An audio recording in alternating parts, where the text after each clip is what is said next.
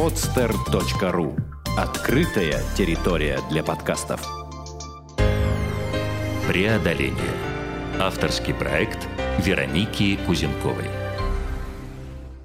Здравствуйте, дорогие друзья! С вами снова подкаст «Преодоление», его ведущая Вероника Кузенкова. Сегодня у нас будет творческий выпуск, художников у нас в гостях еще не было, и я хотела бы представить вам Сергея Телина, настоящего художника, с которым вот буквально несколько минут назад мы вышли из студии.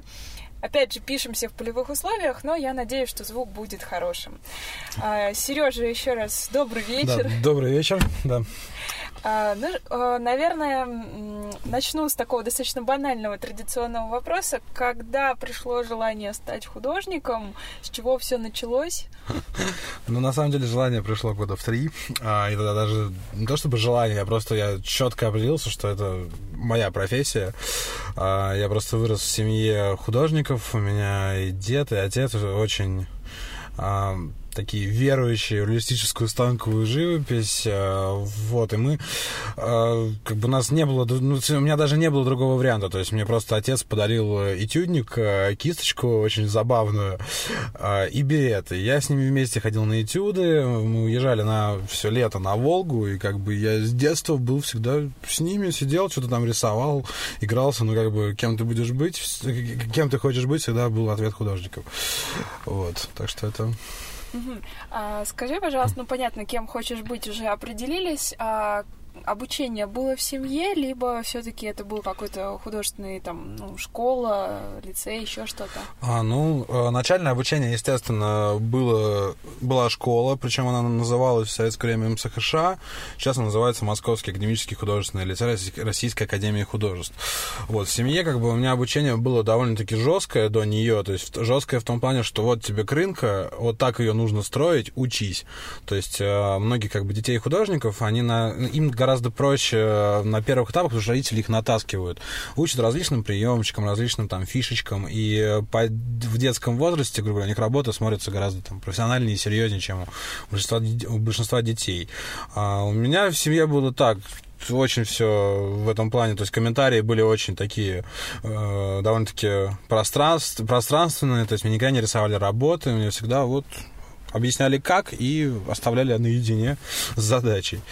Вот. А в школе, да, школа была это прекрасная, в нее поступают с 5 класса, и то есть она дает среднее художественное образование по бумагам, и это прекрасное место, то есть после не обязательно быть художником, то есть там дается некая база восприятия мира скорее, то есть очень много людей стали физиками, рекламщиками, математиками, бухгалтерами, да кем угодно, врачами, но у всех при этом есть некая такая прививка, вот эта МСХШовская прививка, что люди разных возрастов, кто заканчивал в советское время, или в 90-е, вот сейчас дети, они какие-то все родные, то есть мы все из одной какой-то большой семьи, и это очень чувствуется по интересам, по поведению, по некому ощущению, атмосфере этой школы.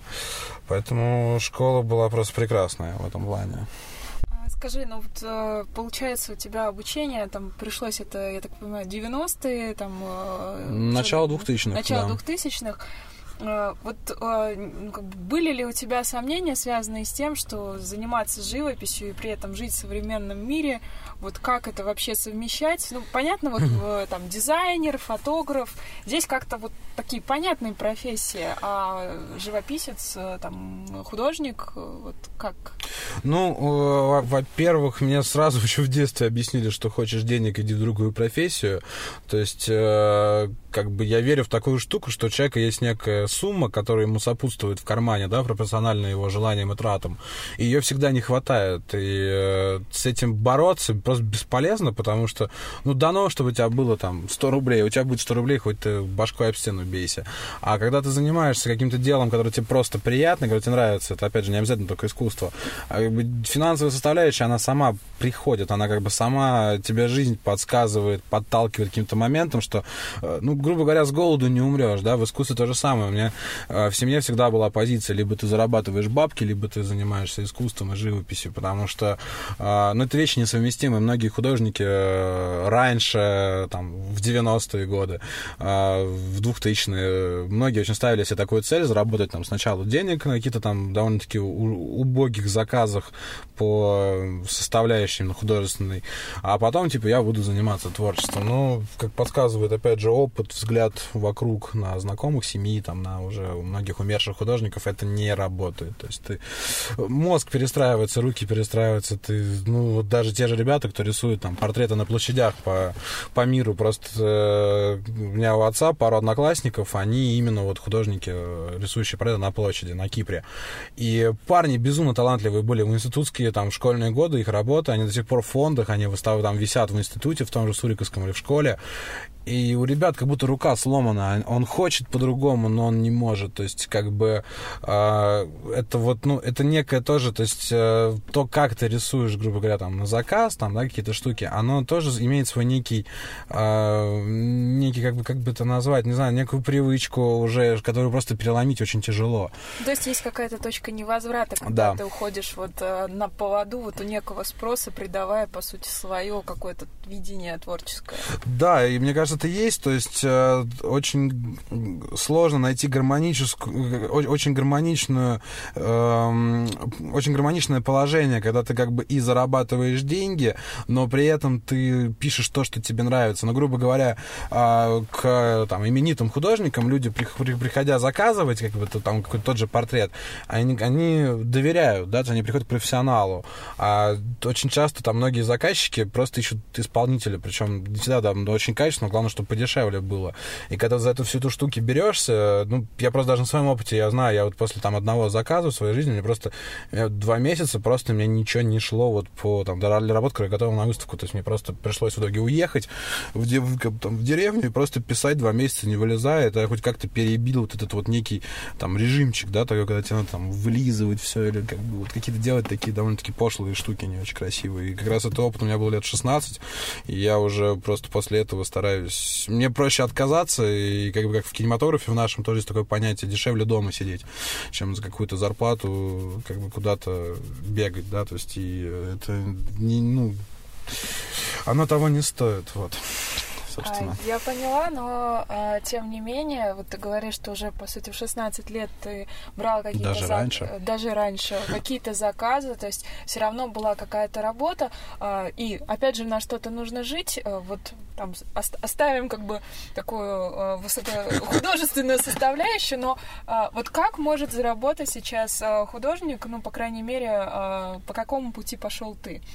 Ну, сейчас в современном мире самое стабильное, все, что максимально близко к рисованию, это преподавание, как это не забавно. То есть большинство, наверное, художников, живущих в Москве, сейчас зарабатывают именно преподаванием, потому что всегда есть дети, всегда появляются новые дети, которым нужно привить какое-то начальное там ощущение и умение, да, то есть и у меня первый ученик появился в 14 лет, это была девочка, ей было 5 лет, и как бы, и вот с этого у меня часть и началось, и чем бы я ни занимался там весь этот период времени, у меня всегда были ученики. Там, сначала там дети, потом они были там все взрослее, и разные форматы, да, то есть этого обучения какого-то там частного, то в мастерской, то мы как-то выезжали вместе, то есть это вот действительно самое стабильное, за счет чего можно, в принципе, там, выживать, чтобы хватало на бензин, там, на что-то такое, там, на еду, на бензин. Вот, к сожалению, сейчас, ну, как, к сожалению, наверное, все-таки сейчас так, вот. Скажи, пожалуйста, вот обучение, то есть это подготовка к поступлению там, в какие-то художественные вузы, и, ну, там, или, например, подготовка к художественной школе, или это просто люди там, для себя, или просто, чтобы занять ребенка, отдают? Вот что чаще встречается? Чаще встречается именно то, что просто для общего развития, такая фраза есть. То есть в старое время, например, вся интеллигенция всегда умела рисовать, играть на фортепиано, и там, не знаю, и говорить на иностранном языке, то есть это было просто некой нормой, да, то есть, опять же, тоже рисование в детстве, как и, впрочем, музыкальное образование, оно очень развивает мозги, очень развивает умения, руки, то есть, у меня, опять же, поскольку музыкальное образование, которое меня заставили закончить родители, там, в 12 лет, я вот сейчас, подрастая, безумно им за это благодарен, то же самое, что там некое рисование, да, то есть это как ребенок, позанимавшись там, ну как ребенок, там, человек в лет 10-11, позанимавшись там пару лет рисованием, он на всю жизнь себе сохранит некое умение изобразить то, что он считает нужным. Это, опять же, это может человек использует где угодно, там, хоть в маркетинге, да, рисовать какие-то схемки, которые будут смотреться убедительно и понимать, как выразить свою идею. То есть это... Потому что подготовка к художественные вузы — это такая штука, что, ну, как правило, те, кто именно хотят, дети, которые хотят именно стать художниками, и которых есть больше всего расположенность, они, как правило, с платежеспособностью все-таки тяжело. И, это как... К сожалению, далеко не все родители готовы потянуть там, да, занятия, даже в числе того, что они будут недорогие. Вот. И вот именно в том же МСХШ как раз очень много детей приходят по случаю, случайно, там, да, из каких-то мест, с кем-то познакомились, пришли, и вот то, что... А так, в основном, это как раз именно занятия для общего развития, для общего ощущения, понимания какого-то мира. Mm-hmm. Вот.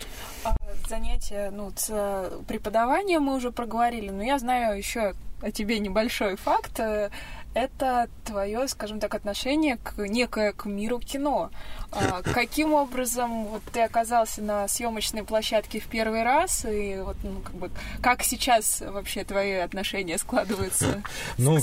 Первый раз, опять же, я оказался на съемочной площадке там, благодаря отцу, потому что у меня отец он всю жизнь занимался именно живописью, но в лет, сколько ему было, лет 40, его дошкольные друзья, опять же, из МСХШ, которые многие ушли в кинопроизводство, его затащили художником-постановщиком на проект Романа Качанова, там, «Неваляшка» первая, и так получилось, что я начал работать в кино, и, естественно, поскольку у меня с отцом всегда были очень теплые дружеские отношения, в первую очередь, я тоже там оказался опять же, не в контексте сынка главного художника, а в контексте постановщика, которого приходилось бегать, носить реквизит, таскать диваны, шкафы, то есть отрабатывать полностью там свое местонахождение на площадке. И кино меня очень сильно зацепило душевно, потому что, опять же, как есть такое некое поверье, что человек может проучиться 7 лет во ВГИКе там, на профессию, связанную с фильмами, и приходит на площадку, там недели работы, будет ясно, человек либо на всю жизнь останется и будет связан с кино, либо просто никогда больше не пересечется. И опять же, я хоть и пошел в итоге в Суриковский, но кино, оно, естественно, всегда там было по ходу, то со студенческими какими-то разными работами, вот, то уже какие-то на полном метре, то раскадровщиком, то постановщиком. Кстати, еще это один из неких вариантов заработка, именно как заработка, который связан с искусством и никак не вредит твоему умению рисовать, и твоему художественному вкусу, ощущению. То есть это очень внятное производство, где художественное мышление, образ, понимание образа, умение создать образ, среду, оно очень нужно. И там рисовать можно так, как ты хочешь. Там не нужно рисовать какие-то портреты генералов. Здесь воротничок такой, а здесь просто портрет генерала с медальками отточенными, потому что заказ такой. Вот, поэтому кино очень... Вообще интересный довольно-таки момент. Конечно, магия, когда ты создаешь какую-то картинку, а потом неожиданно в камере она смотрится там безумно красивой. Или наоборот, ты создаешь какую-то очень красивую декорацию, а она в кадре вообще никакая. Это все очень... это атмосферно. Потом в кино работают люди, с другим, даже не складом ума, а просто с другим отношением к жизни, более свободным, каким-то более таким пиратским, я не знаю, потому что там киноэкспедиция — это просто как пиратский корабль, когда экспедицию куда-нибудь летит в самолете, это реально пиратский самолет получается. Это весело, это драйвово, и это, по мне, это классно. А если не секрет, с какими фильмами, то есть с какими проектами удалось посотрудничать, можешь ли назвать хотя бы несколько? К сожалению, называть даже отчасти стыдно, потому что проекты довольно-таки, как бы это сказать, к сожалению, в целом они вышли не очень, то есть по художественному цеху вопросов нет, но по режиссуре. То есть, например, из хороших проектов «Неваляшка», естественно, «Неваляшка» вторая, вот сейчас должна выйти уже, там режиссер был Анар Амедов. Потом я, как сейчас попытаюсь вам сказать, потом сейчас, можно похвастаться молодым фильмом режиссера там Федора Кудрявцева, который еще не вышел пока, тоже название пока еще оно такое, он скоро должен выйти. Потом «Тариф новогодний», там, к сожалению, на фильм «Большая ржака», где мы построили прекрасные декорации, которые ужасно сняли, причем, 6 кадров все испортили, в общем, ребята 6 кадров отыграли плохо. Вот, а так различные еще там Катя Залетаева помогал, Игорю Коцареву как художникам, просто с ними участвовал, так чуть-чуть там где-то кому-то реквизит подогнать, кому-то что-то еще там на Первом канале на каких-то заставках меня тоже звали. То есть, это не постоянная работа в кино, то есть это постоянно какое-то некое там точечное участие в разных проектах, и собственно, сейчас работа на полном метре. Вот. Мы так вскользь проговорили, но все-таки хотелось бы подробнее, потому что мы так пошли от начала, и все-таки хочется чуть-чуть еще хронологии добавить. Это Суриковское училище, я правильно понимаю? Суриковский институт. Институт, да. Именно институт, потому что когда-то, давным-давно, Суриковский был ведущим, наверное, институтом страны по именно выпуску кадров, как там монументалистов, живописцев, скульпторов. Институт был с очень значимой историей, и вообще, то есть, уровень был очень высокий когда-то. Вот, то есть сначала все-таки это было МСХА, которое, опять же, дало, на самом деле, по мне гораздо больше, то есть для меня лично оно дало гораздо больше, а потом уже был Суриковский. Опять же, Суриковский, к сожалению, был в моей жизни там смешан с различными разочарованиями, не очень веселыми периодами, у меня к Суриковскому теплых чувств почти не осталось, каких-то в памяти, вот.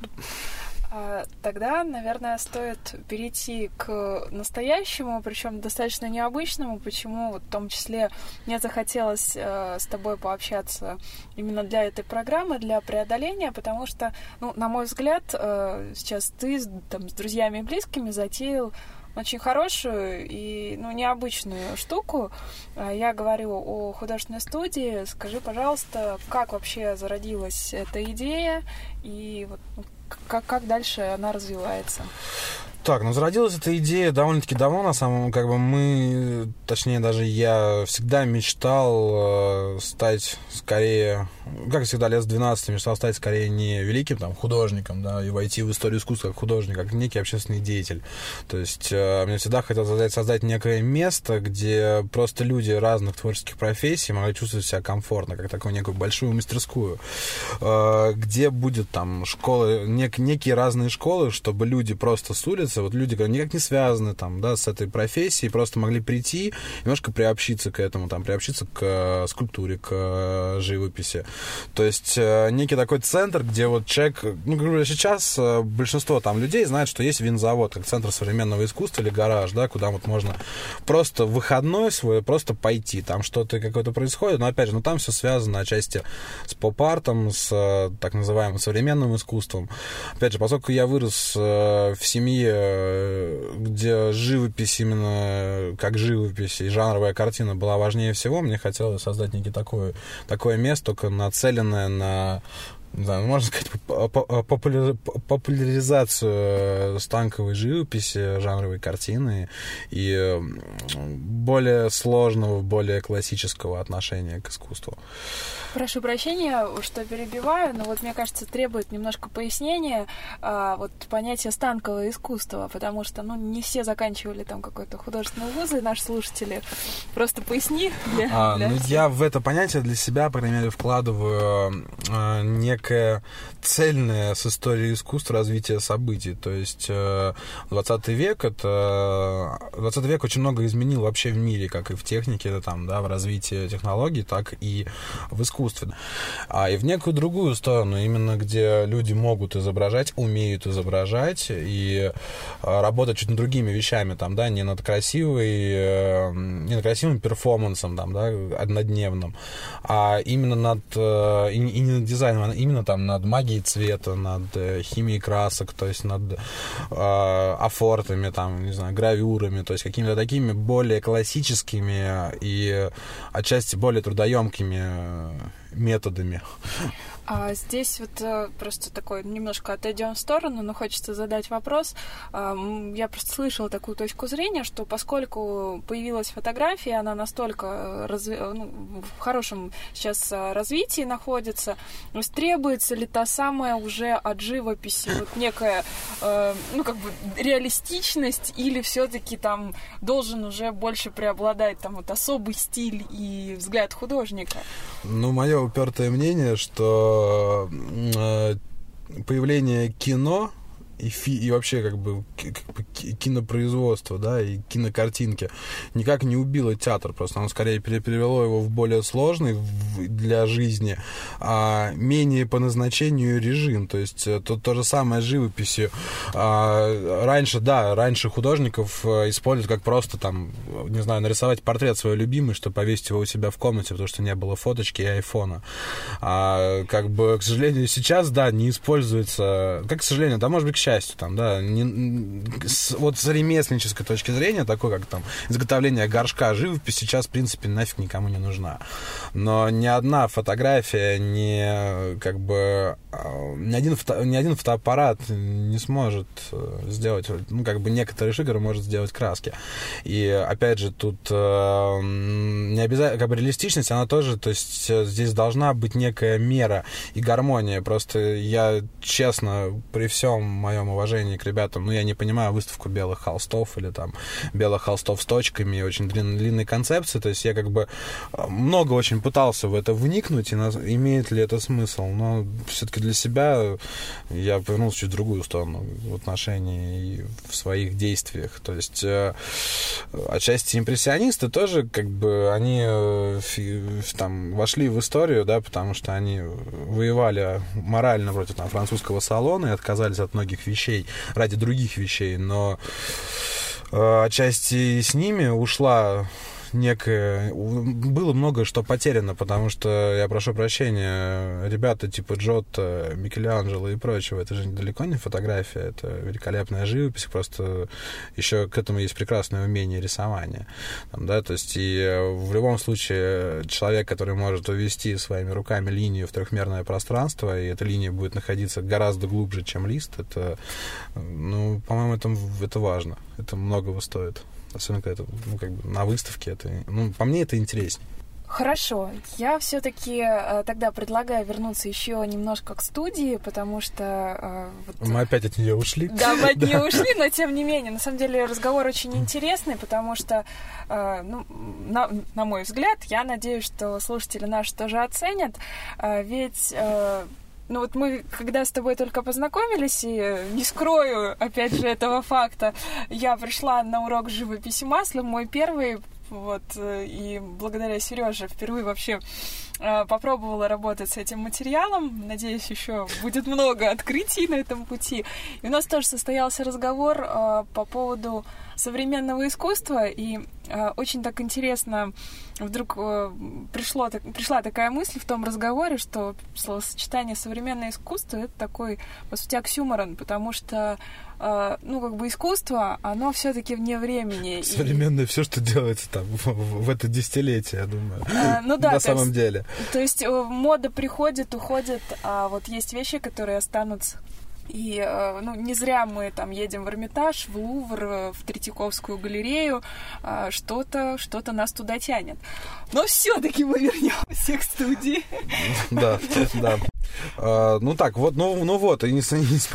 И глядя на все эти огромные мысли, не знаю, я пытался, на самом деле, летом организовать что-то сразу масштабное, то есть выбить большое помещение, выбить поддержку культуры, министерства нашего любимого, то есть, но я понял, что просто на словах, на идеях и на каких-то описаниях, эскизах, это все невозможно, и мы решили начать с небольшого помещения, то есть, опять же, поскольку, моя семья, дед, отец очень много чего сделали вообще, У меня, к счастью, есть возможность просто попасть на диалог к различным людям там, да, в Союзе художников Москвы, России. Вот. И благодаря Союзу художников Москвы они нам выделили помещение по более льготной ситуации, чем она есть сейчас, в принципе, в московских ценах.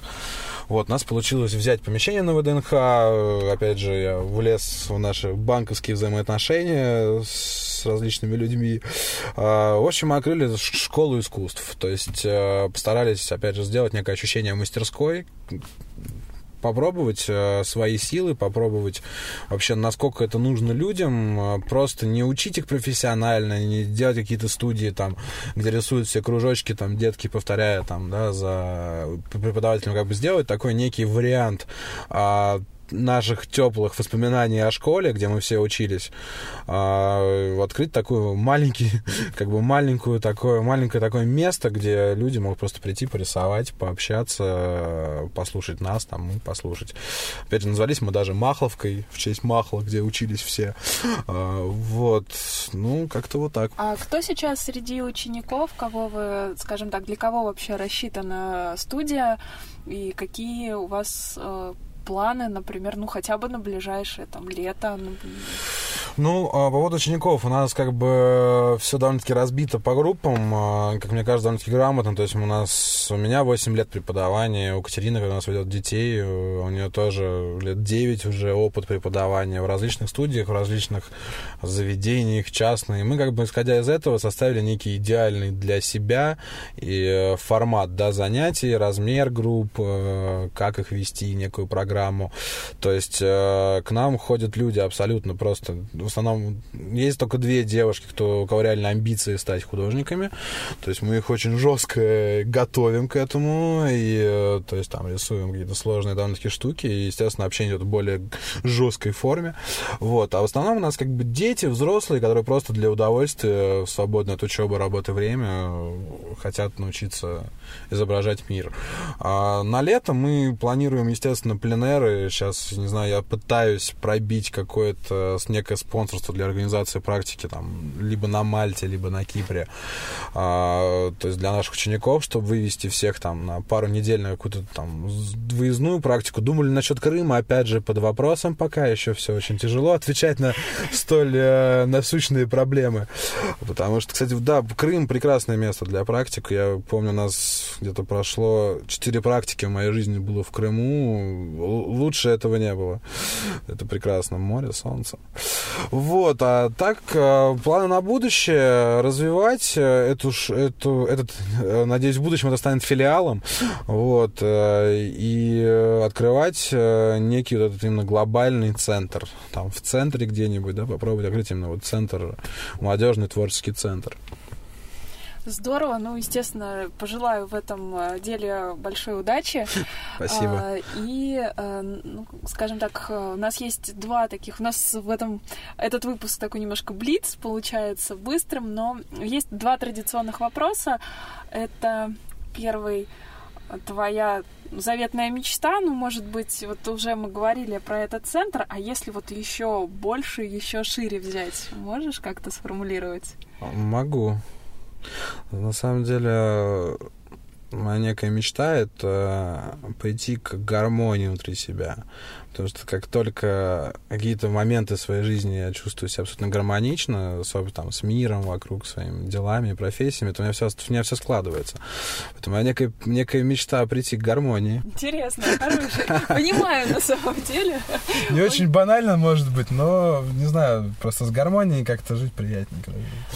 Безусловно. А второе, ну, у нас не было, мы так подробно не говорили о каких-то таких жестких преодолениях, хотя я понимаю, что, в общем-то, ну, как бы путь не всегда был гладок и тернист, и даже тоже открытие студии, на это как минимум надо решиться, это обязательства и прочее, которые вот, ну, там, без гарантий ты на себя берешь. Вот в каких-то сложных ситуациях что тебе помогает, что вот заставляет, да, двигаться вперед и там как-то справляться со страхами, сомнениями? На самом деле вопрос довольно-таки сложный, потому что Каждый раз помогает что-то разное.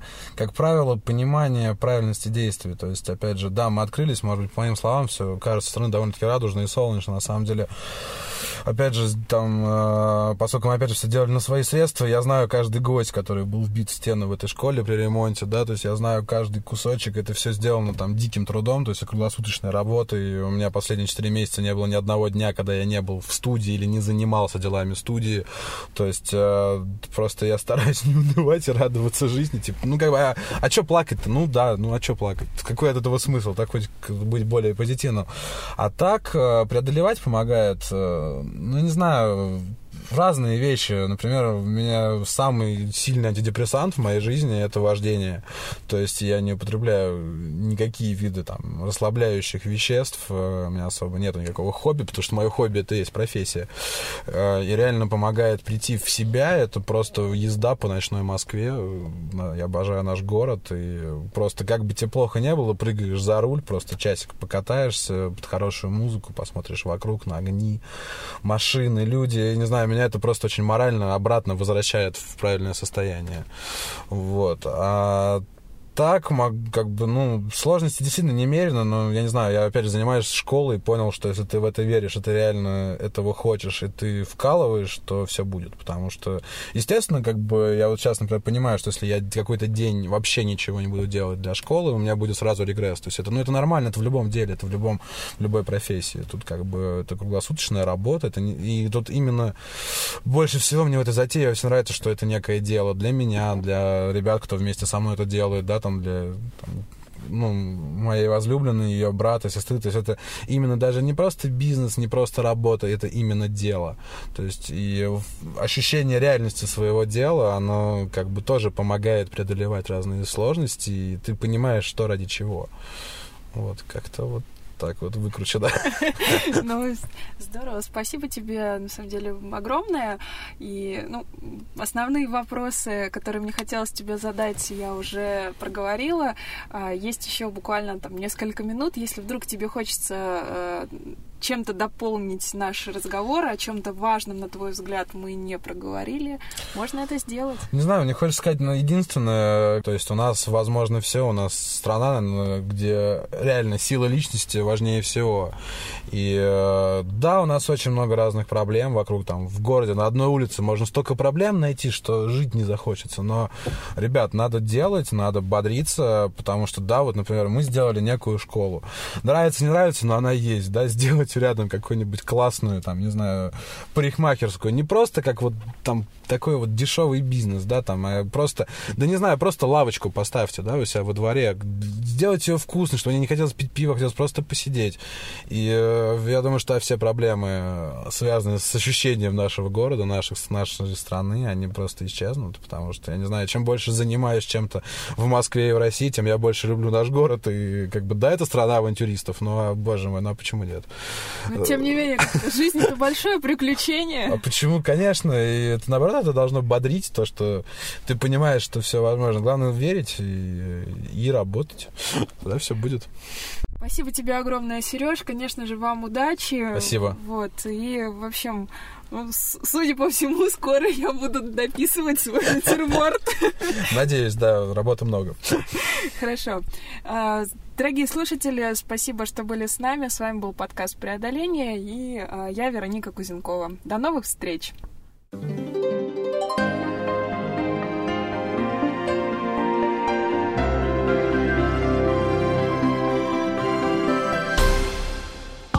Сделано на Podster.ru.